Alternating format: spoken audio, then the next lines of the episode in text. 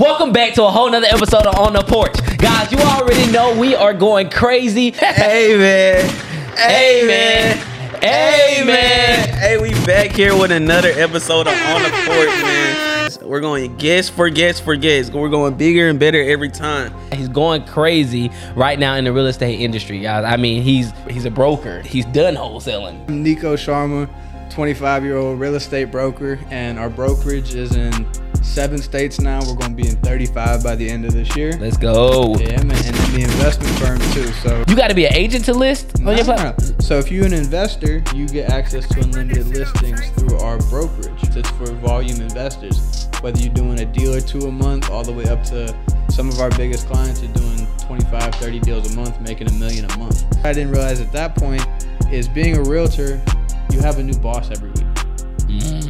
When you're an investor, you get to act as that principal and you can use that license as a tool in your tool belt. The single family realm is like the G League. Multifamily and commercial is like Yeah. the NBA. Yeah. So how do you get to that that league? Because you're thinking in terms of instead of hundreds of thousands, you can start to think in terms of millions or tens of millions. Delegation and building a team. When you first start out doing it by yourself, you're going to make a bunch of money, right? Once you start to close deals. Yep. But then you go from all right, if I stop working, I stop making money to how do I build a business around this to where I can make it predictable.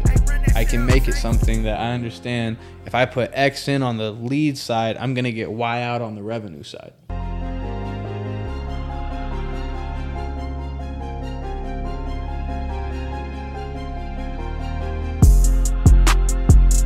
Guys, I know it's been a great episode, but let me put you on game. If you've been in a wreck, let Blessing at your accident, your money, get you a check today. Man, go ahead and hit her up. Do not hesitate to hit up 888 7 Money 8 for all your accident referrals and get $300 every time. I know you can use an extra $300. I can too. So go ahead up. If you know anybody that's been in an accident, your mom, your uncle, your auntie, your daddy, your daddy cousin, whoever it is, go ahead and hit up. Tell them to follow her at Instagram at your accident, your money right now. And then tell her I sent you. Tell her on the port sent you, and she gonna mess with you, and she gonna give you a great deal. Let's get it done. That's just too early, right? We're gonna cut that part out. Hey, welcome back to a whole nother episode of On the Porch, guys. You already know we are going crazy. We are getting things done, but make sure you like, comment, and subscribe if you're on YouTube. And if you're on YouTube, go to our other platforms, whatever that is, whether that is Google Podcasts, Apple Podcasts, Spotify. BJ don't like when I say it. OnlyFans. I don't know. You guys don't know what we got going on, but please leave us five stars, say something nice, move us up those charts, and make sure that this message is getting out to everybody else that needs to hear it, guys. BJ. Hey man. Hey man. Hey man. Hey, we back here with another episode of On the Porch, man. Y'all already know it's your boy underscore BJ Real. Y'all can go ahead and follow us at all platforms. We're on all platforms, guys, at underscore on the porch. But like I said, guys, we're going guest for guest for guest. We're going bigger and better every time. And we have another special, special guest with us here Another today, guys. special, special guest. My guy has been going crazy in the real estate game. I mean, he's only 23, 24? 25. 25. Yeah. Shit, still Why'd you- only 25. Why'd you try to guess his age like that? I was trying to guess. I figured it out. I'm not, I'm 19, two days and three weeks. 19, 17, 70? I don't fucking know. But look, mm. no, he's only 25 years old. All just side. He's going crazy right now in the real estate industry, guys. I mean, he's he's a he's a broker. He's he he he's he's done wholesaling. He's done novation, which he'll explain a lot of stuff he do. I'm gonna let him explain all the things that he do. He has some stuff that most people, if you're in real estate right now, you need to be in his program. So we got my guy Nico. Nico, go ahead and introduce yourself. Let know who it is, who you are, and what you do. Let's get into it. First and foremost, appreciate y'all for having me on here. No. Both of y'all. Man, no problem, no problem. Appreciate you for coming. Absolutely. Absolutely. So I'm Nico Sharma, 25 year old real estate broker, and our brokerage is in seven states now. We're going to be in 35 by the end of this year. Let's go. Yeah, man. And then the investment firm, too. So the way I have it set up is the investment firm is where we act as the principal, as, you know, signing a purchase I was gonna say, what is the principal? Okay. Yeah, so where we we locking stuff up as the buyer, Uh-huh. and then we use our brokerage to sell our inventory. But in the process, Top Brokerage has been able to become a huge disposition resource for other high volume investors Mm-hmm. through our subscription model. Which you look at Spotify, what it did for music. You look at Netflix, what it did for movies. we kind of looked at that and said, okay, how do we do that for real estate? And so we created a subscription model where there's three different subscription tiers. Depending on how much volume somebody does, instead of 3% at close, they might only have to pay 0.13% on the listing side at close. Mm-hmm. Instead of paying a flat fee and getting shitty service every time, Yeah. you might only have to pay, you know, a fixed monthly subscription. And here's the cool thing: they got access to unlimited listings in any of the states we're in. Hold on, wait. So wait, wait. Hold on, wait. Because you're throwing it at them. You're throwing it at me. No homo. Pause. God damn. Hold on, wait. no, wait, wait. No. So, so wait. So you're telling me you have a platform where you got to be an agent to list on your No, platform? no. So if you're an investor, you get access to unlimited listings through our brokerage. So if you're an Mm. agent, it's actually not for agents; it's for volume investors. Whether you're doing a deal or two a month, all the way up to some of our biggest clients are doing 25, 30 deals a month, making a million a month. So, so say somebody if somebody's a all right. So somebody a wholesaler, they could come. flipper, they come on in anything, and they could- wholesaler, flipper, developer, whatever. They, if you have to sell a property, no matter who what it is, Mm-hmm. they can go to your platform without having an agent, Mm-hmm. and they can list the property on the MLS. Yes, as long as if, if they have it under contract and they don't straight out own it, or if they have equitable interest, they gotta right they gotta have the right paperwork. But as long as they have the right paperwork, which is y'all know this, Yeah, purchase sale agreement. it's Just- real easy, right? Yeah. Because you can give sellers two at cash offers now, right? Yep. Your off market wholesale or this one where you get it on market. yeah. And so they get the contract in place, they take photos, and we have everything online. So you set up a profile at topbrokerage.org, which will be .com soon. I got the domain in process. Let's go. He had to pay some money to get that one. no, and then um, from there, you upload your photos, you upload your contract or proof of ownership, and then you're in a position where you know our admin backend team, if you want to edit the price or whatever you might want to do on the listing, they're right there for you. And then once you get a contract from a buyer or buyer's agent off of the MLS marketing that you're doing, you now send it to us, all templated and filled out to docs at topbrokerage.org. And then at that point, we review, initial, and sign. So it's like you got a broker in your back pocket That's crazy. for a fraction of what an agent would be. Wow. And how did you even know this was possible? Like, how long were you like an um a real estate agent, and Yeah, how like, long yeah, were you so- like a broker? Well, the cool thing about it is the only reason, like when I first started the brokerage, my mindset was I'm gonna be selfish. I'm gonna keep this for me. Like, oh, our investment firm will be so Yeah. much better because nobody else has this. But Yeah. from operating from abundance, that's not that's not how you want to like.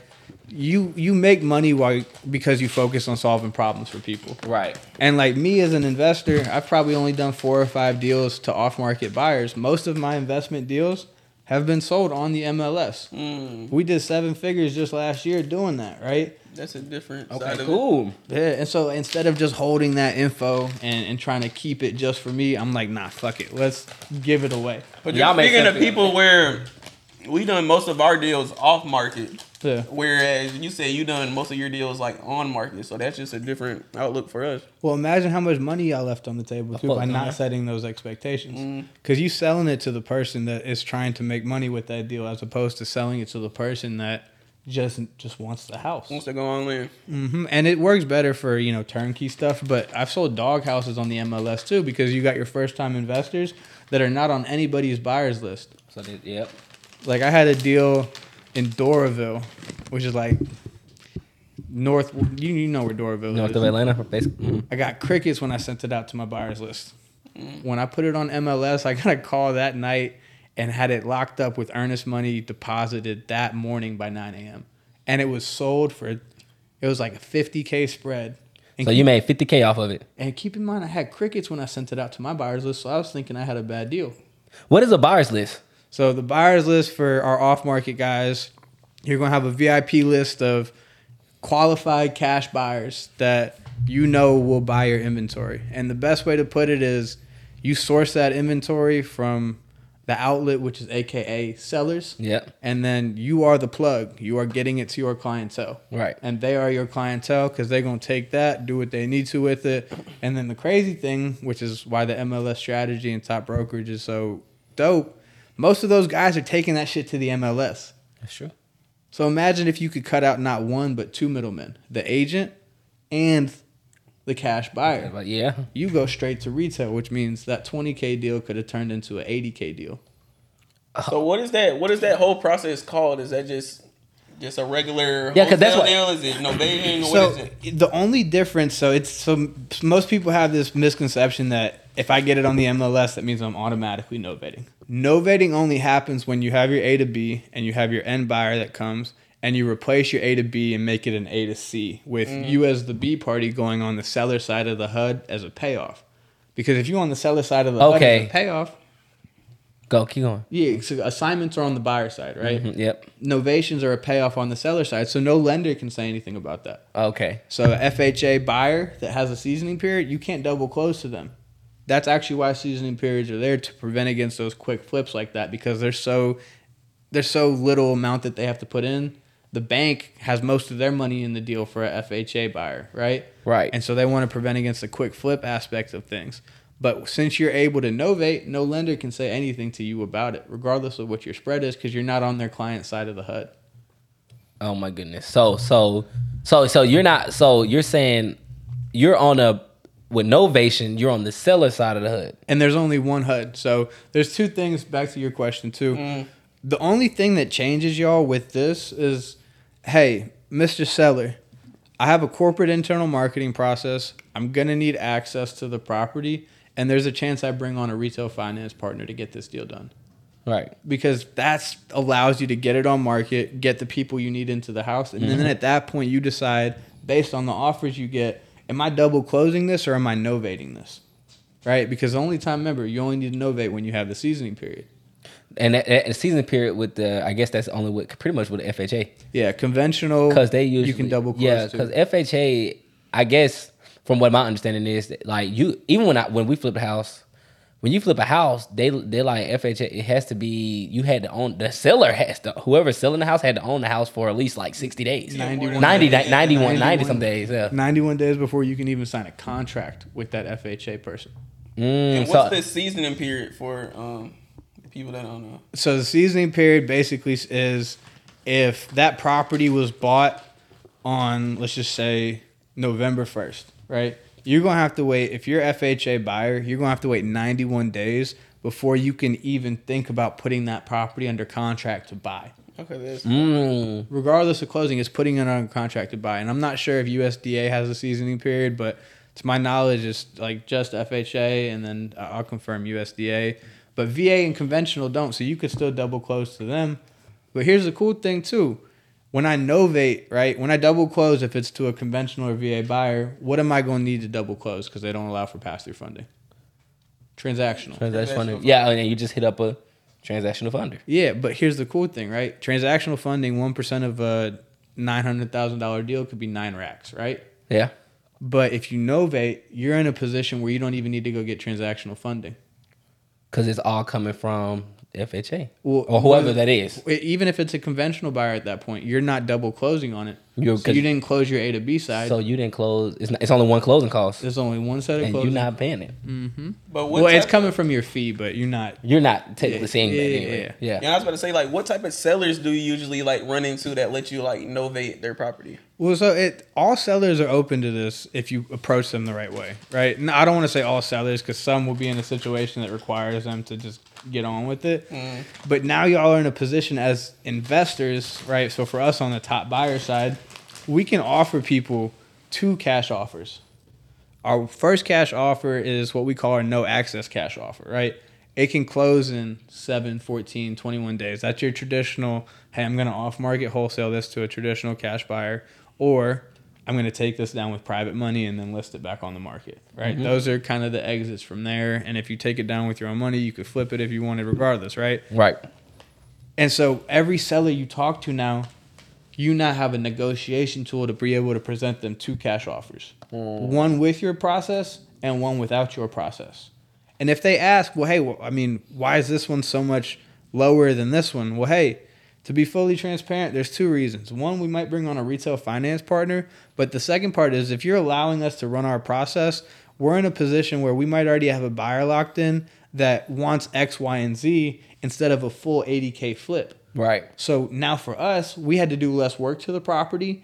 And instead of having to hold that thing for three months, we might only have to hold it for three weeks.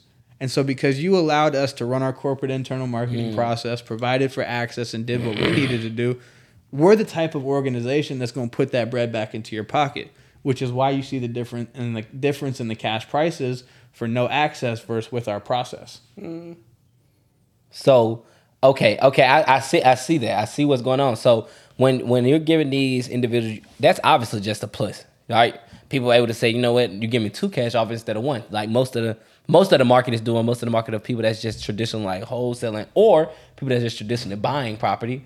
They don't have that option to say, I give you two. They this is my offer and that's it. Yeah. But now you got a place where it's like, look, you can take this offer or this offer, mm-hmm. and whatever that is, hey, it's up to you, whatever one you want to take. But it basically gives you more options. Yeah, exactly, right? And it's it's about how you roll it up too, right? I've seen people that just straight up present the two offers and let them decide what works best on their situation. Some of our investors will hit them with the no access, and if they're okay with the no access number, they'll still try to set expectations as to the process. Mm-hmm. But if they're not okay with that, then they'll just anchor them even more because from a psychology standpoint, you now have something to negotiate on. Right.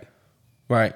And if they're not okay with that no access number, the cool thing about this is when you get it on the MLS, most of your buyers are not going to be looking for a cash on cash return. They're not. Yeah. Yeah. Yeah. They just want a, a crib to live in. Yeah. What does that mean? They're going to pay higher prices because they don't need to acquire it at a price that allows them to make money. And think about all the sellers y'all talk to, right? 98, 99% of sellers are not okay with our wholesale offer price Most of the time. Yeah. most of the time, right? And it's our job as off when we do traditional off market wholesaling to find that one percent. Right. Mm-hmm. Yeah. But now you're in a position where you open up the market of people you can do business with because for most people it does come down to price. It does. And and but a lot of a lot of people just don't stick. I guess people that don't they just don't want to do this process though because they it, it takes longer and maybe it's a little bit more confusing, maybe a little bit more paperwork. So I mean, how does that work with the paperwork standpoint of it? Like, is it harder for me to go and get started? Like, who is this for? Yeah, so from a paperwork standpoint, here's the cool thing, right? All you need for Georgia, for example, um, and I'll and I'll break this down too, but Georgia FMLS and Georgia MLS allow for equitable interest listings.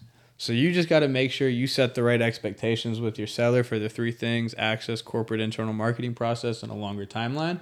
And then from that point, make sure in writing in your agreement you have two clauses: a possession clause that includes the novation aspect, and a marketing clause that includes your right to market. What does they say? What does it say? Uh, all parties agree that buyer has the right to market in any capacity, including the multiple listing services. Mm-hmm. Okay, And then okay. in parenthesis, MLS, just some Okay. form of, of, of along that.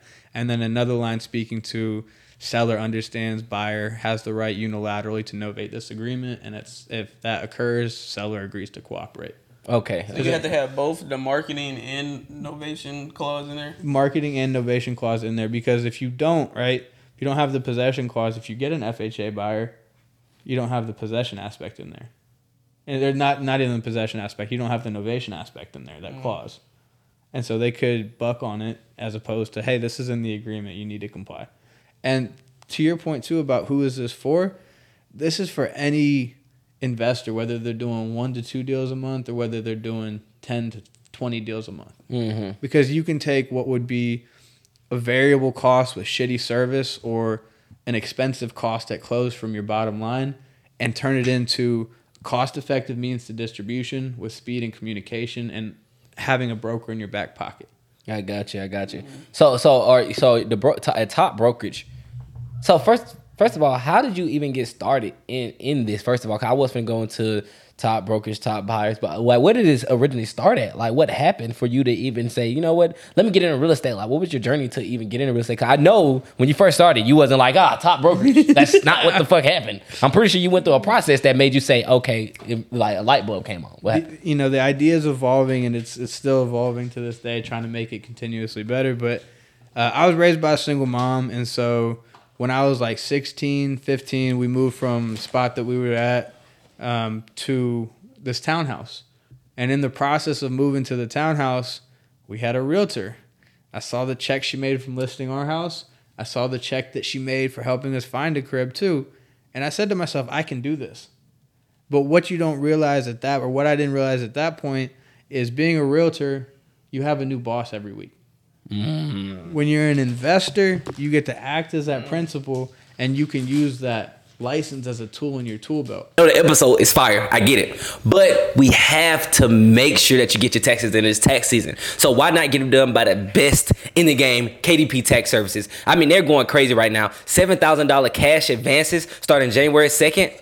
Guess what? That's a pun approval though. But also, they're in all 50 states and it's virtual, so you ain't gotta worry about leaving the comfort of your home. They also going crazy with the referrals. So you wanna make a little cash? I know you do. I like to. So go ahead, hit them up, get the referrals as well. And also they do tax preparation, especially for the self-employed. Guys, I know you hate doing bookkeeping. I hope hate I know you hate doing all that stuff. So to keep all that stuff and get your taxes prepped, go ahead and hit up KDP Tax Services right now. They're going crazy. BJ, I mean, what you got to say about them? Guys, don't delay. Get your taxes done today. And why not from the best tax specialist in America, guys? The best in the game. Y'all can follow her on Instagram and Facebook at KDP underscore tax services.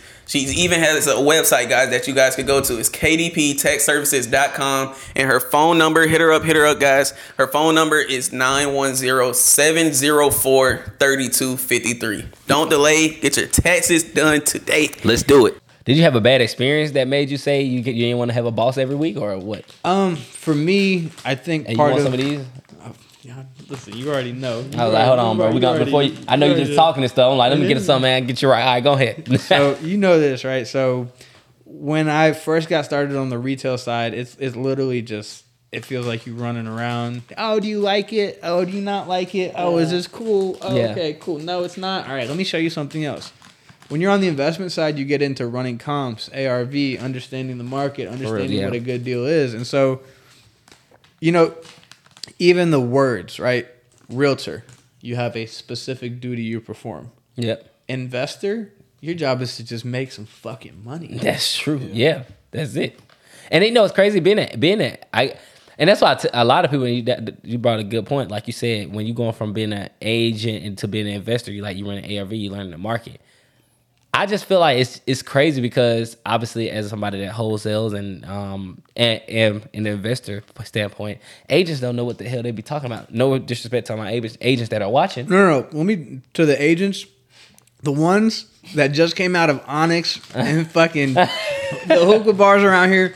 Get educated, because some of y'all are doing a bad job. Some of y'all are doing great. It's not an all agent thing. Yeah, But even in Atlanta, like talk to some of these agents, a lot of them make less than somebody working at McDonald's. Yeah, because it, it, like you said, it's deal by deal, obviously, and then they don't have any type of process to continually get those deals. So they just thinking, uh, I just get referrals, but that's. But not you how it know, works. it's like wholesalers, we get our head cut off for like comping bad deals. But it's like you see every agent Oh my listing is like 20, 30, terrible 40,000 overpriced. above like market value. And it, we're like, and it this sits was a wholesaler that did that. Y'all would have been What- cut us out the game. and like it sits on the market for hundred days. It sits on the market for hundred days, probably forty thousand dollars over like market value, and it's like the maximum. that's like an okay thing for agents to do. Well, Yeah. and I and I because I've seen good agents and I've seen bad agents. Right?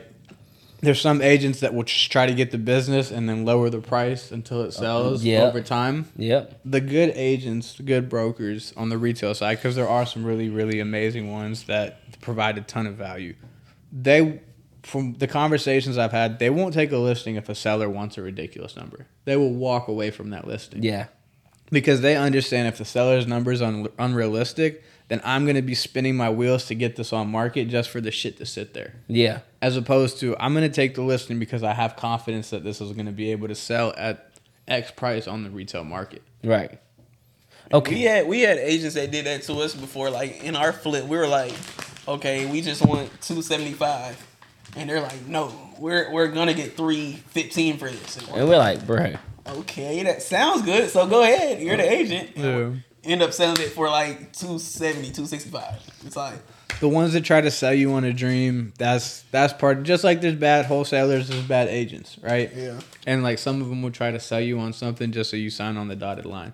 But it's like every time you'll see like a house that's listed, it's like at least twenty over market, and it's like it's an okay. Um, Thing. and you know what? It's, I guess that's normal because just like we sent when we send the properties out to our buyers, we're gonna send out for a little higher. because we understand that you're gonna try to talk us down anyways. But they be just ridiculous, and it, it's just something that's that's outrageous. And um, how how how are you are you dealing with people that's like that or dealing with agents? Are do you even do property that's on the market at all? Or Um, in terms of on market outreach to people on market, like Yeah. in terms of stuff that's already listed, we've done a couple, but it's not really our focus. The main focus is direct to seller, how how are you finding your direct to seller leads? Like, what are you doing? texting, calling, network referrals, JV deals. Um, we're about to start some Facebook and Google ad stuff too, just because we've done a lot of prospecting channels. And the next step in marketing is branding that leads to then inbound leads that you can then convert. Speed to lead is still super important with that process. yeah, yeah. Because these same people that are calling you probably calling shit three other investors in the area or Yeah. filling out three other funnels. How are you getting on top of them first, building rapport and connecting with them? And one of the things I like to do whenever I talk to sellers, I tell them we got four options for you. And it's really five, but we only really broadcast the four unless somebody's a high volume investor. And it's I can buy this cash and close in 10, 14 days. We can run our offer with our process. It's going to take anywhere from 30, 45, 60 days. Still cash to you, no closing cost commissions, none of that extra stuff. We can go creative, which is, I mean, shit, Pace Morby is like the king of creative. We know that. You know what I mean? Go crazy. And then with me owning a brokerage, we could list it traditionally if you really wanted to. And then option number five, if they have a ridiculous crackhead number, that cost per lead, say it's 70 bucks. We tell them, hey, you can just go list with our flat fee service because our subscription model does have a flat fee component for somebody that mm-hmm. might just be a one off seller. So that same lead that would have been a negative $70 unconverted cost per lead loss now turns into a shit, we might make what, 70 times six, six, seven X return on it, Damn. even though it's on a more minute scale. That's true, yeah, and it's, it's just something that you know you able to get money off of either way because you just make this way that I'm not letting any money go off the table, pretty much, right? You're just like whatever I can get out of this, I need to get it out of it. Yeah, and it's more like, hey, what works best for you For you, for your you, definitely. situation, right? That's kind of the. I never wanted to be the high pressure salesperson. I wanted to be the person that put in the work and resources to be able to give somebody options as to what route worked best for them. Okay, okay, so so usually, usually, obviously you've been doing this. So what what's your main way of obviously you got you got um you got the the top brokerage or whatever. So are, when you guys are sourcing your own deals and your own deals are coming in, like what what is something what's like how how how, how I'm trying to figure out how to ask this question. So I was gonna just say like are you guys making a lot of money off of doing your own deals or having a lot of people coming into your uh, coming onto your platform? Both, right? So it's a mix, right? So the brokerage, because people are in charge of getting their own, you know, photos and, and a mm-hmm. lot of the stuff. I have an admin team that runs all the stuff that an unlicensed person can do. Okay, okay, cool. And cool. so that allows me to still focus on being an investor first and foremost that owns a brokerage. okay, And so, you know, with that being said, the brokerage has a crazy good scalable potential and that will scale. Right. But the investment firm, it's the okay. that's where we're going to, because even now we're really mainly focused on single family stuff, but getting into multifamily, getting into commercial, that's the next progression. Because one thing I've seen is, uh, and no disrespect for the people that are niched and focused on single family, I've seen people get really wealthy off that. But from what I've seen, the single family realm is like the G League. Multifamily and commercial is like Yeah. the NBA. Mm-hmm. Yeah, So how do you get to that that league? Because you're thinking in terms of instead of hundreds of thousands, you can start to think in terms of millions or tens of millions. yeah. So the spreads are bigger too. Yeah, and as top brokers, that's your like primarily like is that your main source of income? So it's buyers and brokerage. Okay, okay, I got you. So, I so obviously what you're because you're basically doing brokerage is how you sell your properties. Yeah. and it, it- you built it to solve your own problem pretty much. It was like I mean, I'm like I'm gonna open it up to other people because, Yeah. but it was really built for you, and that's how most great platforms are built. It's like I built it to solve my problem, really. Yeah. But it was like like you said, you just didn't want to be selfish. Just like ah, the way you really get wealthy and have an abundance mindset. Let me let this open for everybody. Exactly, and that, that's to tie back to your question too about how I got started. Yeah, like I was, you know, top brokerage was just supposed to be for top buyers, but from operating from an abundance standpoint, we are like, let's give this to people in a way where, because we only make money in two places on the brokerage side, our monthly subscription, and the small minute percentage of commission to us on the listing side on the back end You guys pay whatever you want to buyers agents, but those are the only two places that we making money. Outside of that, we operate at cost. Mm-hmm. That's crazy. That's crazy. So with top with top buyers, like what what's that? What what is that? What is that company looking like? So what exactly is that? Do you guys just do novation, or do you guys just handle like basically? Are you guys buying the properties yourselves, or what are you guys doing to top buy? Obviously, you We can be asset agnostic with that. It's, it's kind of like a private equity firm in a sense, but right now we're just focused on real estate. 'Cause as we grow too, even with the with the leadership group I have, like I got amazing leaders around me. um, Yeah. And so, you know, our focus right now is real estate as that investment asset. But top buyers is where we can be creatively. If it makes money, we can run the play. okay. Okay. And so it's focused on real estate right now, but I see the progression of top buyers getting into private equity, even relationships with guys like Abraham Gray I have. He Mm-hmm. owns like 45 businesses. oh damn. Okay. Cool. Cool. Cuz real estate will make you some great money. Any like any of these industries if you focus on it, roofing, real estate, mu- whatever it No matter what it. Yeah. If you focus it'll make you great great money. Private equity is a mix of that too. Cuz private equity can make you some fuck you money. Yeah. Yeah, because you invested in a company to start up. So, how, so with, uh, top buyer, how did how, how long has top buyers been in play though? And, and we, just the real estate, I guess. Just the real May 2019, but it honestly was probably around like a little bit before that too. But in terms of the LLC created, it was Mm-hmm. May of 2019. And don't get me wrong, y'all. like I, so I dropped out of college twice. So Yeah, part you of went back. I Yeah. dropped out once. Yes. when I went, so I got Indian. Like I said, I was raised by a single mom. My grandparents were big in my life, so Mm-hmm. I dropped out the first time, and you know wasn't making the most of my time management stuff. This is already when I was licensed too, just not thinking as an investor. So I went back to school, and I actually, I, I focused on when I was back in school. I had this vision for some music shit. Fast forward eight months later from August, I had the song, the video, everything done, but outsourced everything except for the stuff I was naturally God gifted at, which was shit spitting and then the vision. My boy said he a rapper. Okay. Yeah, look, uh, listen, little it's, bit. it's coming. I'll show y'all after the podcast. We'll, we'll, we'll We see. We, we gonna can tap in. a We gonna get to tapped in. That's good. So once I did that, I saw that okay, I have visions in my head that I know I can through collaboration and teamwork can bring to fruition. So I dropped out of college a second time. Grandparents like, beta, doctor, lawyer, or something. Like, gas station for all we give a fuck. I, was, I was like, nah, fuck that shit. Facts. Facts. I got this. I know I'm gonna figure it out. And this was before I had kids. This was before all that stuff Yeah. met Shay, who's uh, a partner, business partner, and mother of my children, Oh, and wow. it still took us nine months to close our first deal. Wow. Still took us And, and that, that that was on it. Not not not as an agent, but as like an investor. an investor. Okay. Cool. Y'all were having a kid on that deal. Yeah, not much. Listen, but here's the cool thing too, right? If you stay, and y'all seen this, right? Because I've seen the people that hit 100k deal their first month, and then they're not in the industry a year from then. Tell me about it. so they're like it's consistency, right? Being able, it's like what Alex Hormozi says.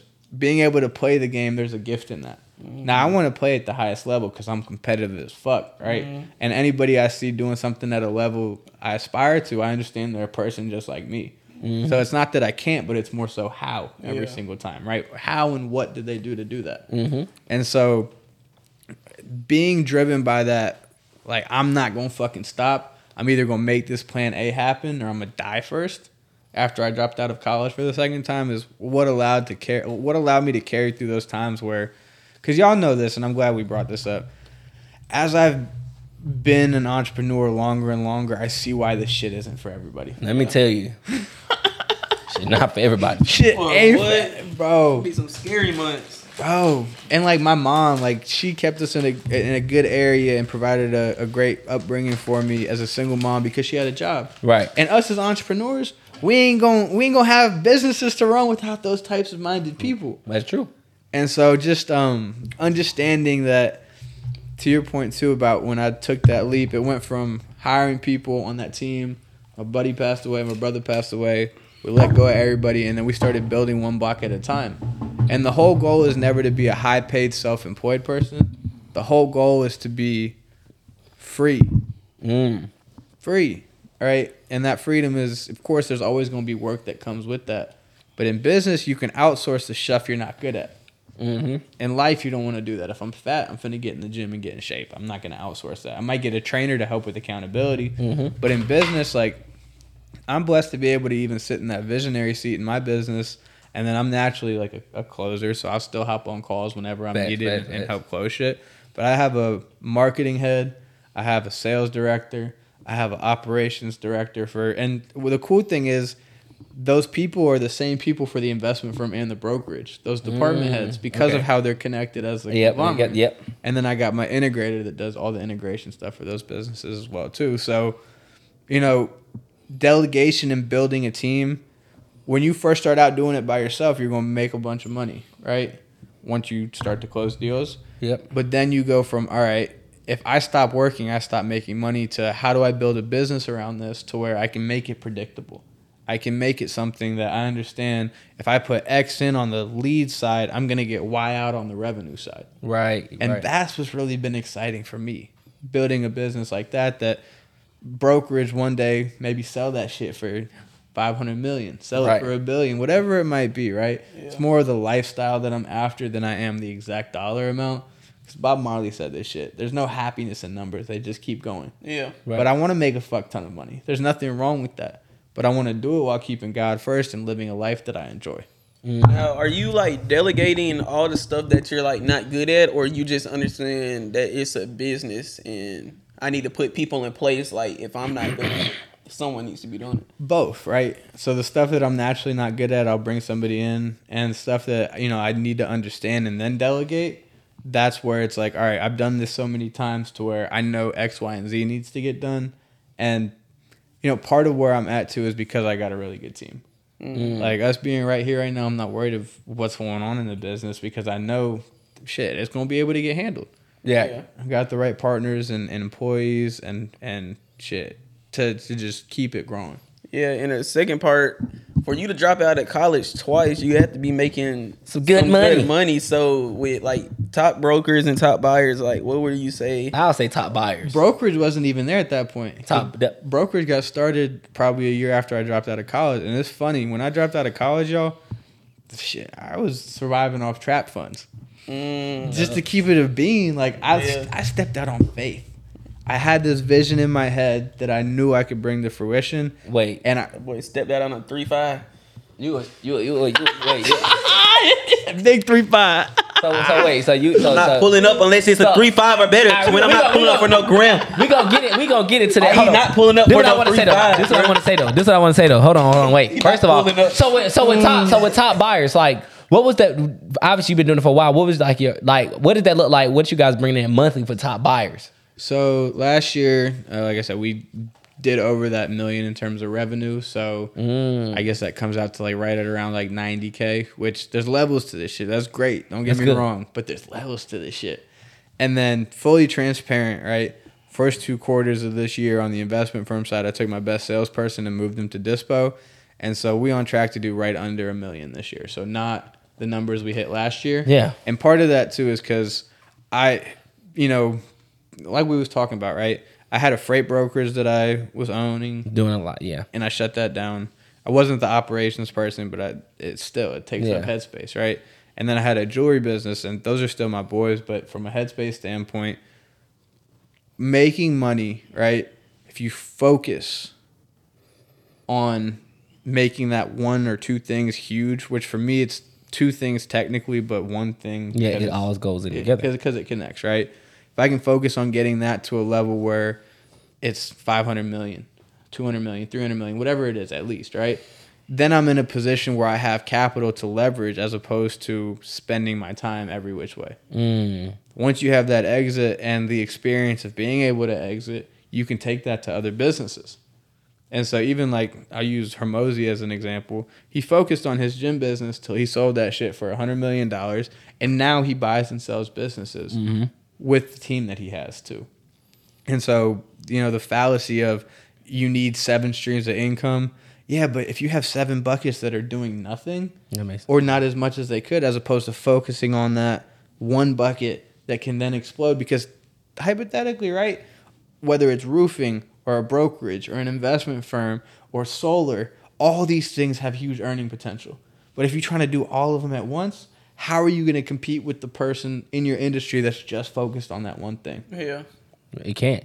You can't. You can't. Okay, so I, I guess so. Right now, you, you're looking at a product under under a million. So what what does that look like? Like what was your? I guess what was your? Like, I'll just say this. Like what was your biggest month ever? Like with Top Burgers, what was that? What? With top buyers, Top uh, buyers. My bad, not brokerage. You know, you get a quarter million dollar month and then hundred thousand dollar day, and that's it's smooth. That's smooth. Goddamn. Okay, cool. That's There's cool. levels to this shit. So My- how do you go from how do you go from being somebody that was trapping basically? First of all, like what? How do you even get to that? Like, wh- I thought you. So you, I, you said I, you- I, you I got said a I got a good background story. Yeah, on the for sure, because shit. because you saying you said you know your your parent you know your mom you know she provided a solid life for you all and everything like that. So how did you even get to somewhere where you in the headspace of trapping? Because we always think people that start trapping or something is somebody that.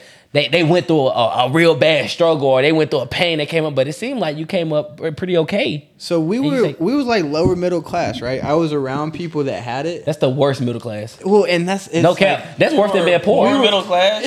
Me too, bro. Because you gotta understand. That's the. But hey, no, listen, no, listen. Give me some of that because you gotta understand. That's We the worst around time- the niggas with money, you- you- but, but you- like, but it's we- like we all right there with us. And when you Mom, just can pour- I get twenty bucks? No, you can't get fucking twenty dollars. We don't got twenty. Like my mom to keep us in the house that we was at was was selling our family jewelry, and it was the same house I was in since we was like And our five. or first six. day at school fit, we used to have to mix and match it. Uh huh. You gotta understand, and, pe- and and and people don't understand that being being being being that lower middle class is is not.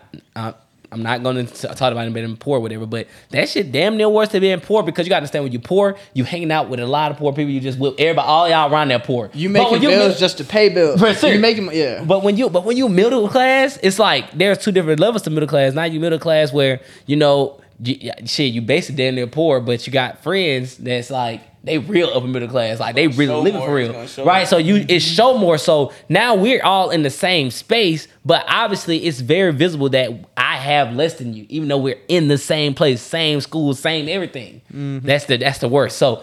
So, so how did you end up? So you, y'all was lower middle class. Yeah, so you know, it, it actually didn't even start from. It, it was cool because it's my first lessons into business, right? Mm-hmm. And the only reason I started getting, I was pushing tree, Mm-hmm. and the only reason I did that is because my sister has Crohn's disease, mm. and when she was right 12, 13, she got diagnosed, and I grew up hooping and playing football. She grew up hooping, so she was she's 5'8", 5'9", and was like 130, 125, somewhere in there. Okay. and went from that to by the time she was 15 she was like 80 pounds. Mm. Had a PICC line in her chest had a PICC line in her arm. And for the people that don't know what a PICC line is it is something that is attached to you and hangs from you wherever you go so whenever the nurses and doctors came to our crib they would be able to infuse the nutrients into her because Crohn's literally made her go from this happy girl that was hooping and loving life and was a little pudgy, right, to crazy skinny, depressed, anxious, suicidal. And I'm sitting here watching my sister take the doctor recommended medications and it's doing nothing for her. And so I did my own research and I saw marijuana can help. I saw weed could help, right? And so I was like, fuck it. Because it was like two weeks before she scheduled removal of a piece of her large intestine and was gonna have to have a colonoscopy like poop bag on her for like two or three years. When you in high school, that's your childhood right there. Yeah. And so I started getting weed for her, and at first I ran myself broke. Mm. And so I realized I had to subsidize the pack. So I would get enough in to be able to give her as much as she needed for free for her medicine, and then subsidize the rest. And so I'd be able to refill, replenish, and do what I need. So she always Yeah. got her supply of what she needed. Mm-hmm. And so that that actually was where that started. And I'm you know, I'm blessed for nothing coming from that because I've lost brothers to that shit. Uh, even Dante I was telling you about was. Kind of kind of with that. Lost my brother Yemi in 2021 to something similar with that. Hey. And so it got to a certain point where I was I was comfortable from that, but am I going to run up a 100 million dollars and not be dead or in jail with this? No. That's where the pivot came in. were you scared doing this? Cause I remember in college, like we were like just joking around, and then like we had someone that sold weed, and he, like he just went to me and my friend. He was like, "Just sell this for us," like while we were in college, and I was like just paranoid, like I was just scared. So like I can't even like imagine just like selling like just weed. Well, I- what's crazy too, I was getting my shit online. Oh, from like the like the the web. yeah. yeah. And so like I was getting it at crazy prices, and you know that's always in the back of your mind: is my shit gonna get kicked in? Somebody gonna try to rob me? And there were a couple instances where, blessed because I was able to mitigate that because of how I ranch it. But you definitely like that's a that's a real risk, and I'm blessed I never nothing happened, but that's real. we You know- you know- they pets took in. Now you know what's crazy though. Just don't understand, bro. And, and, and it's just something I really just never understood uh, as people that sell weed, right? And you know, no knock on you, whatever, right? Y'all, y'all people, all right, selling fucking fucking weed, right?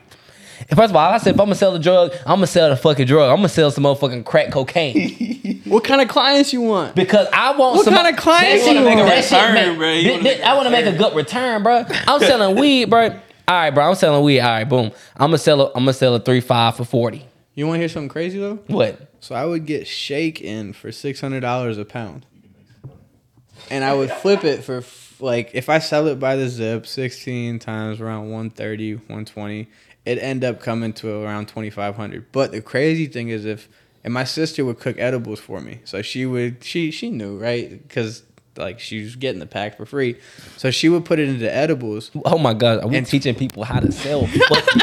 I wasn't trying to get into this. I wasn't. teaching us the goddamn monopoly. Hey, 28 grams turns into 60 brownies. Even at five brownies a pop, you had $300 on that same zip that you would have made 130 off of But selling as this the zip. thing though. Most people aren't doing it like that. The people I know from where I'm from, they are not doing that shit. They are fucking buying. They buying a pack. Smoking twenty percent. They smoking the shit. They gonna go sell the shit. Then they most most time when they sell it, they bought it for they bought it for, they bought a pack. They may bought it and then they sell it. They sell them three five for you know forty dollars. Nah, I just drove over here to make a twenty dollar profit. I made a twenty. I made maybe a twenty dollar profit, but then I I fucking got gas. I put gas in my goddamn car. The gas is $20 worth of gone. gas. Now now guess what? Now I didn't make no now now I didn't make no money. Then guess what? I'm also risking my life as I'm doing this. Mm-hmm. This makes absolutely no sense. It's not enough money, and that's just how I look at it. I'm just like, bro, it cannot make any sense. You telling me somebody gonna go sell weed and risk they they life just so they could make maybe five dollars in profit? Well, and that's 10. and that's the crazy thing, right? Because nobody ain't know a lot of people, that, no, people ain't drug lords. Come on, bro. no, you're right, right. And I just I'm blessed to where I was able to think different in that capacity. But it's uh, and it, the cool thing is like because you know my why of Yeah, why yeah, I yeah. was doing it, right? Yeah, yeah, for sure, for sure. And that's a good. You had a, you had a reason. Well, you know, but like, but even to couple that point, the reason still comes with risk. Risk. yep. Twelve don't give a fuck about that. They don't. You can't tell them that. They be like, damn. yeah. Damn, bro. I see I'm you on so your court sorry. Yeah. Yeah, yeah, yeah. But the cool thing is like being able to take that risk allowed me to step into business with understanding I've already taken the biggest risk. The risk of my time and my life and my freedom aspect of things. Mm. So it it opens you up like some of the best entrepreneurs started as trappers.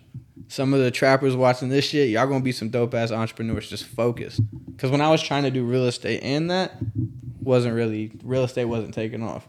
But when you focus your efforts and energy on something, that's when, in my opinion, you see results and fruition. And then at that point, it turns from focus to leverage. How do you build people to where instead of having 24 hours or, or 12 hours in a day, I now got 120 hours in a day because of this person, this person, and this person on my team. Mm-hmm. So, it's, And go ahead. Like, I'm getting a little. No, you got it. Go ahead. This for me. yeah. So we saw you put up in a Tesla. So about how much a month is that Tesla, or like how did you go about it? So it's cool, right? Uh, I'll give y'all the backstory on this too, right? go So ahead. I had a Jeep and a BMW. Uh, got the Beamer for wifey, and Jeep was my car. So the Jeep between the note, and I'll give y'all the long story short on this. Between the note, insurance, interest, gas, and maintenance, the Jeep and the BMW was running me about twenty five to twenty seven hundred a month because that Jeep will eat gas, right? Mm. Ended up getting the two Teslas. So now I don't have to worry about gas. Tesla is more affordable from a maintenance standpoint Yeah. than Lexus is, which mm-hmm. just goes to say something, right? Right. And so now between I have a Model X and I have a Model S. Mm, oh, Wifey has the Model X as like the car to drive the kids around in. Hold on. Yeah, The the Falcon the? Falcon, yeah, the Falcon door The bitch open like that. Uh huh. yeah, shit. Listen, I don't, th- Yeah, Not no, that no, one. not that one. That's the S. Oh. That's, that's my race car. But that shit crazy. Like I don't like even twenty years from now, them shit's opening like this. It's still gonna be fucking fun. That to shit watch. hard. Yeah. Yeah. So it's um, what's cool. We saving like three four hundred bucks a month now, because between electricity, insurance, the principals, and everything, it's about 2200 2300 So wait, how much the motherfucking car note is? Uh, for that, it's like a rack. For the Model X, it's like 950 Which we, well, yeah, that's about about what we use. That's how you convince yourself it's a good payment. Be like, we're saving Money. that. And, and that, that ain't gonna count. No, no, no. That's how that's how we business out, bro. I mean, I understand, but we're not paying gas. We're not getting an oil change every three months. Hey, and what's cool too, like once them bitches is paid off, it'll be like 600 bucks a month for both the cars. Yeah, for everything. That he talking about maintenance and everything. guys. That's what he Maintenance, electricity, all that shit. Only thing I'm gonna have to do is tires and brakes. So they don't need oil changes, bro. Uh-uh. But the what's fucked though is my title and tags. It's like 240 instead of 20 bucks. Oh, Damn. okay. So that's just something. That's at the end. Of, that's like in the beginning of the year, end of the year type shit. So Insurance ab- around the same. first, a little more. I just want. It, it's not bad. My insurance on both of them is it's like 250 a vehicle, which for I mean, What? Oh, Get the fuck out. You know how much my motherfucking insurance is? Three forty fucking nine. My shit three fifty nine. That shit hit my account every month, and I'd be like, what the fuck? Let them get this out. Three fifty nine, bro. I ain't gonna lie, bro. Insurance got to be the most motherfucking scam. We, we Oh, not it gonna is. get into No, this. think, no, no. We, we, can, we can get into this real quick because think about this. Insurance, you pay for something that you hope you don't have to use. like what the That's fuck? a trap right there. That's free cash flow. And I and love- them, they don't want to pay out nothing. So they really trying to fuck you when something actually does happen so you don't have to pay them nothing. But ain't gonna lie. That's probably the best business ever, bro. Yeah. Like you know, a lot of people look at some business and people like, so you got to be able to be able to separate morals from business sometime. And this is why I say that because a lot of these businesses that y'all think fucked up businesses, they're great businesses. They're just like right. They're not right morally. It's a difference. Just because it's not good moral doesn't mean it's not a good business. That is a great business model. You forcing me to pay this shit, and to cho- it's the choice for me to pay it. What happened if I don't want to pay this shit? Okay, I crashed my car. Uh, y'all don't help me. But do What y'all know it's happened? against the law not to pay insurance? That's what I'm saying. Hey, they force you to have It's it. against the what's- law. So y'all don't think the government's taking some of that? oh, yeah, no. They, they listen, Bro, they, yeah. it's against the law. And And they wrote that one in there early. Like, What's crazy too is that's a Georgia thing. In Tennessee, so wifey was pregnant with our second kid, got into a car accident over there, and it wasn't like a bad accident or nothing crazy. Tennessee people don't have to have insurance. oh, Man, they need, I need to get the fuck out.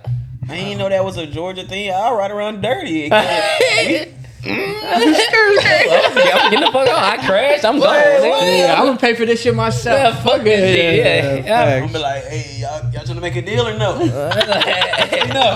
we out, bro. We out. All right, so so I got you. So I mean, I don't even know how we just got into the. I know how we got into the car thing. We just had to. We just because you got a Tesla, bro. You got a nice car, bro. We trying to figure out what we got to do to be able to get there, right? Exactly. And I, I would like to get an electric car too, bro. Like I ain't gonna cap my stinger.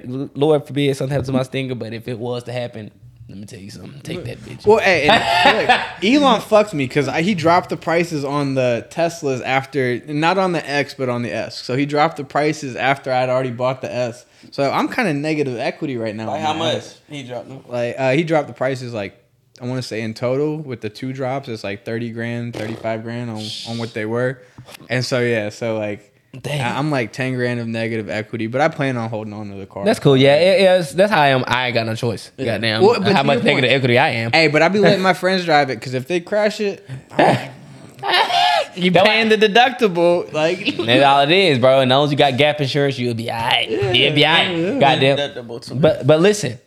So obviously, I know you you got a family. You got you got a, a, a good woman. You got your kids. But the thing is, first of all, how is that? First, you say you work with your woman. Mm-hmm. Like y'all work together. Y'all run a business together. yeah, she's How does that work, bro? Because a lot of people say you're not supposed to. You you can. You, it don't. It ain't work. Yeah. So how is that working for you all? Especially with you all being parents too. Like how is that working? so there's pros and cons to it, right? But from a physics standpoint, right? If I can get more energy moving towards the same direction, Of course, of there's going to be more of a result faster. It's going to snowball faster. Yeah. As opposed to, hey, you go here and then I'll go here and then we'll bring it back here and then figure out what we want to do from here. Yeah. And so when I was I was 22 when I had my first one, like 23, 24 when we had the second one, or just turned 24 actually. And bro, I was nervous as shit because the businesses hadn't really started to take off. And you know, I'm blessed that I got somebody that I know has got my back and that I trust. Um, because in every business partner, you want trust, accountability, loyalty, and communication. Mm-hmm. And so That's a relationship. yeah, that's a relationship, right? Yeah. And so if I can, and it's cool too, because she not only we weren't just like, oh, because we're together, we should do business together. It was more, hey, you're complimenting the stuff that I am don't have the natural aptitude to enjoy doing, Mm-hmm. And which is the back end integration, like stuff like that. And I am the communicator, the salesperson, the front end, the visionary, that aspect of things. And so she became the integrator to my visionary when it was just us. And now we have a, a, a true integrator. Not even, I don't want to say true integrator because she did a and does a great job with everything that she does. But now we have somebody that's like in that integrator role so she can just focus on marketing. Mm. So what's the cons to it though? The cons are especially with us being young trying to manage all these things. We're blessed. We got a, a live-in nanny who's basically family right? I'm mm-hmm. gonna make sure that lady's taken care of for forever. So from a time standpoint like i'm going to tampa and miami next week and she's coming with me. We're leaving from sunday to sunday and the kids are staying at the house with the nanny. And so that has made our life a lot easier. But from a con standpoint there are times where you're like fuck this person right Yeah. you're pissed you don't want to talk to them or maybe something happens in the relationship and you need to grow and realize and sometimes take a second to make sure it doesn't affect the business Mm. and so that's you know i also see why people don't do business with their significant other but i see i use the example of leila and alex that's a That's a, Yeah. Yeah. 33 and 29 or 33 and 30 something like that and so from a time horizon standpoint when we first started to where we're at now if we keep on this pace and trajectory like there's always going to be bullshit at every level but if i know i got somebody that's got my back and has my best intention or not intention but best uh I whatever get you. I understand. Yeah. so if, if i know that then it's like it compounds over time So okay, gotcha. So so you feel, do you feel like that's something that you'll recommend people to do, or it's just like I mean, obviously, I mean, if, or if it's just like if it happens, it happens. Type thing. it's hard right because it's like some people ain't built for being able to do that But you got i- is is it hard to separate? Because like I, obviously It is. that's what I'm saying. Because like we come home and all we talking about is business. It's like goddamn. I mean, well how, I- where's the relationship? Where do we have fun at? Where do we enjoy each other? when I think we find fun in business, so that makes it better. Okay. okay. Closing. Thanks, well, no, it, it, it's because, bro, it's there's been times, and I'm sure she'd say this too, where we fucking are frustrated at each other, pissed off, and so it's it's not for everybody.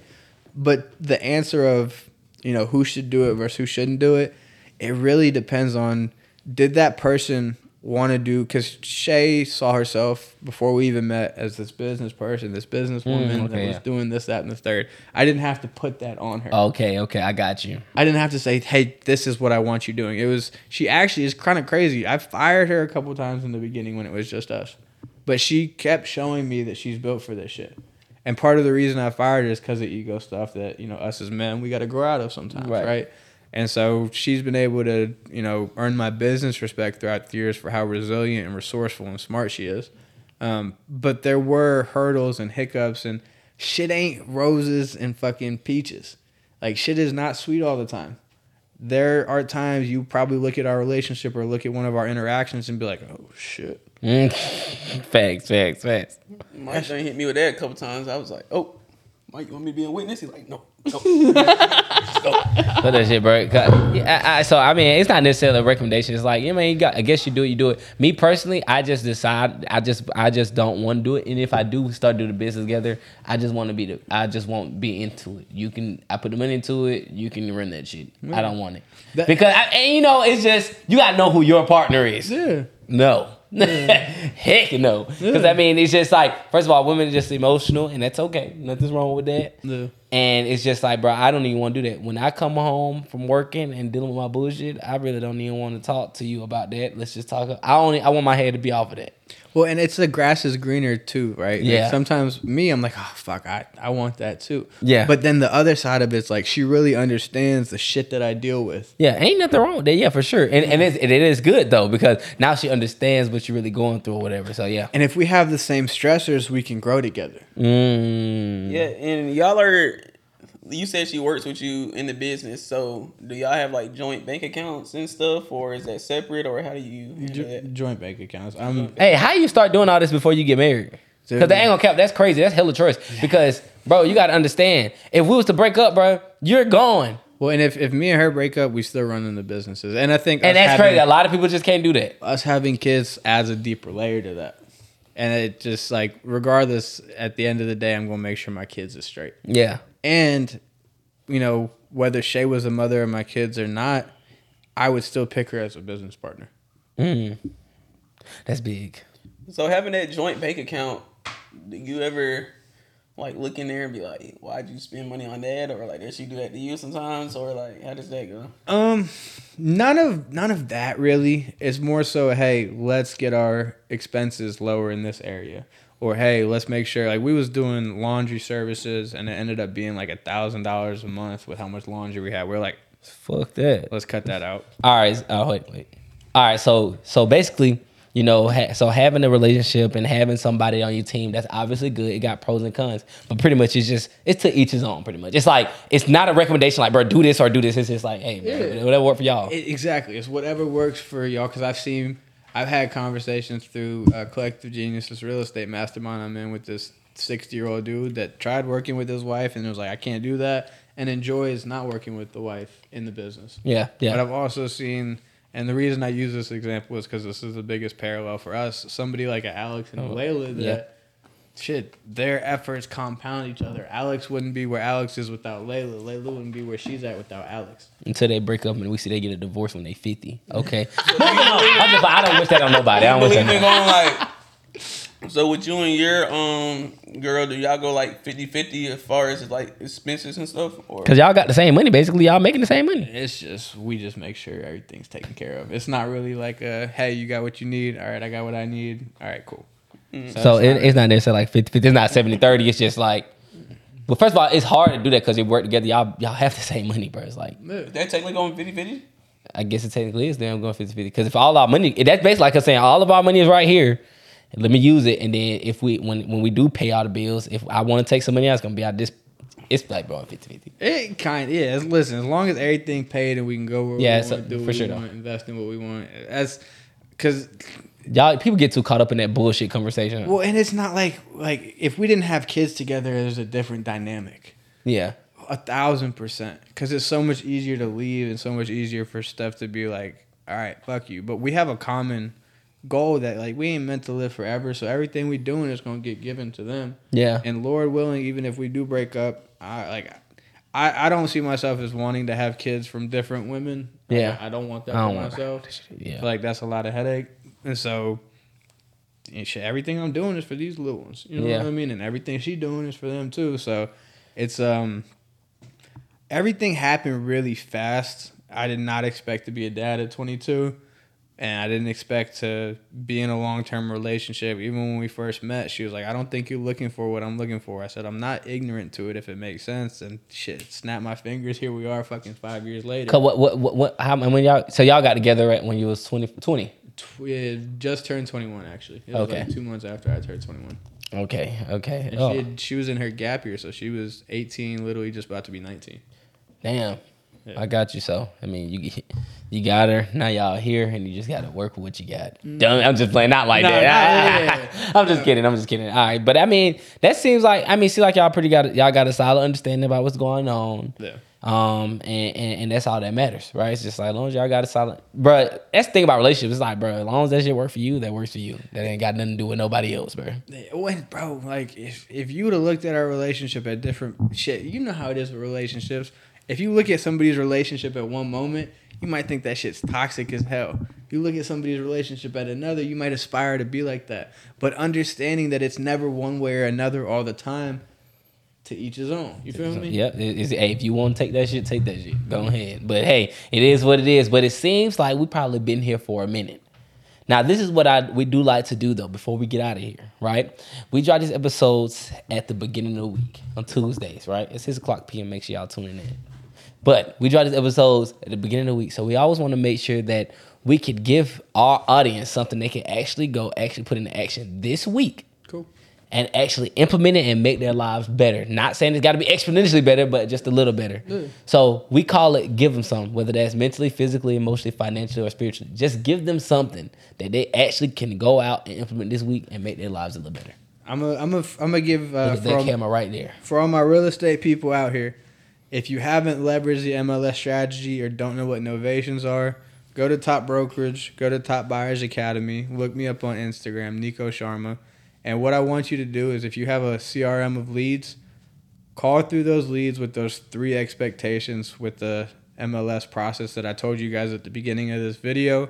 If you get a contract, reach out to me, we'll JV on it. Or just use our brokerage and sell that shit yourself. So from a action step standpoint, you got money sitting in your pipeline that is untapped. Go take what you learned in this podcast and turn it into a quick 30 piece. Let's do it. Let's do it. Let's do it. Look, guys, go, please go take action this week and make sure you guys go follow him on Instagram at where? Where can they find you at? Niko Sharma, N I K O S H A R M A.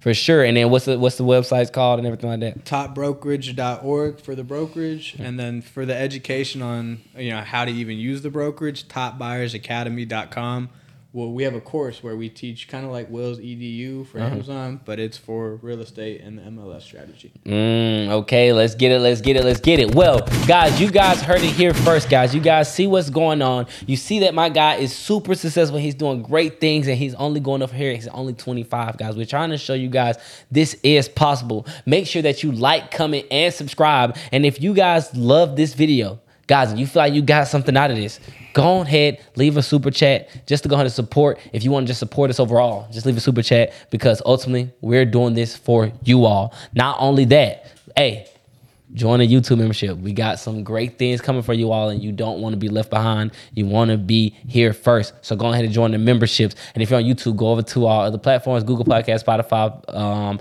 Google, Apple Podcast, whatever that is. Leave us five stars, say something nice so we continue moving up those charts. Follow us on Instagram at underscore on the porch. And you guys can follow me on Instagram at underscore Mr. Dot Mindset BJ. Like you said, guys, y'all go ahead and like, comment, and subscribe on the YouTube page. And guys, we're blowing up. We're going up and up every week. Every week. Y'all go ahead and check out our Instagram. We got a couple um posts on there that are um doing really well right now. Y'all go ahead and check that out. And we're not hard to find, guys. Y'all go follow us at underscore on the porch on mostly every platform out there, guys. We're not hard to find, guys. We're putting in y'all face every Tuesday on YouTube.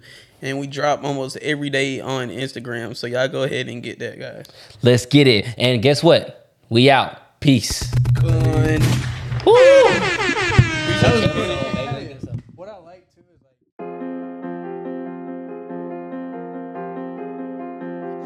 JT on the track again.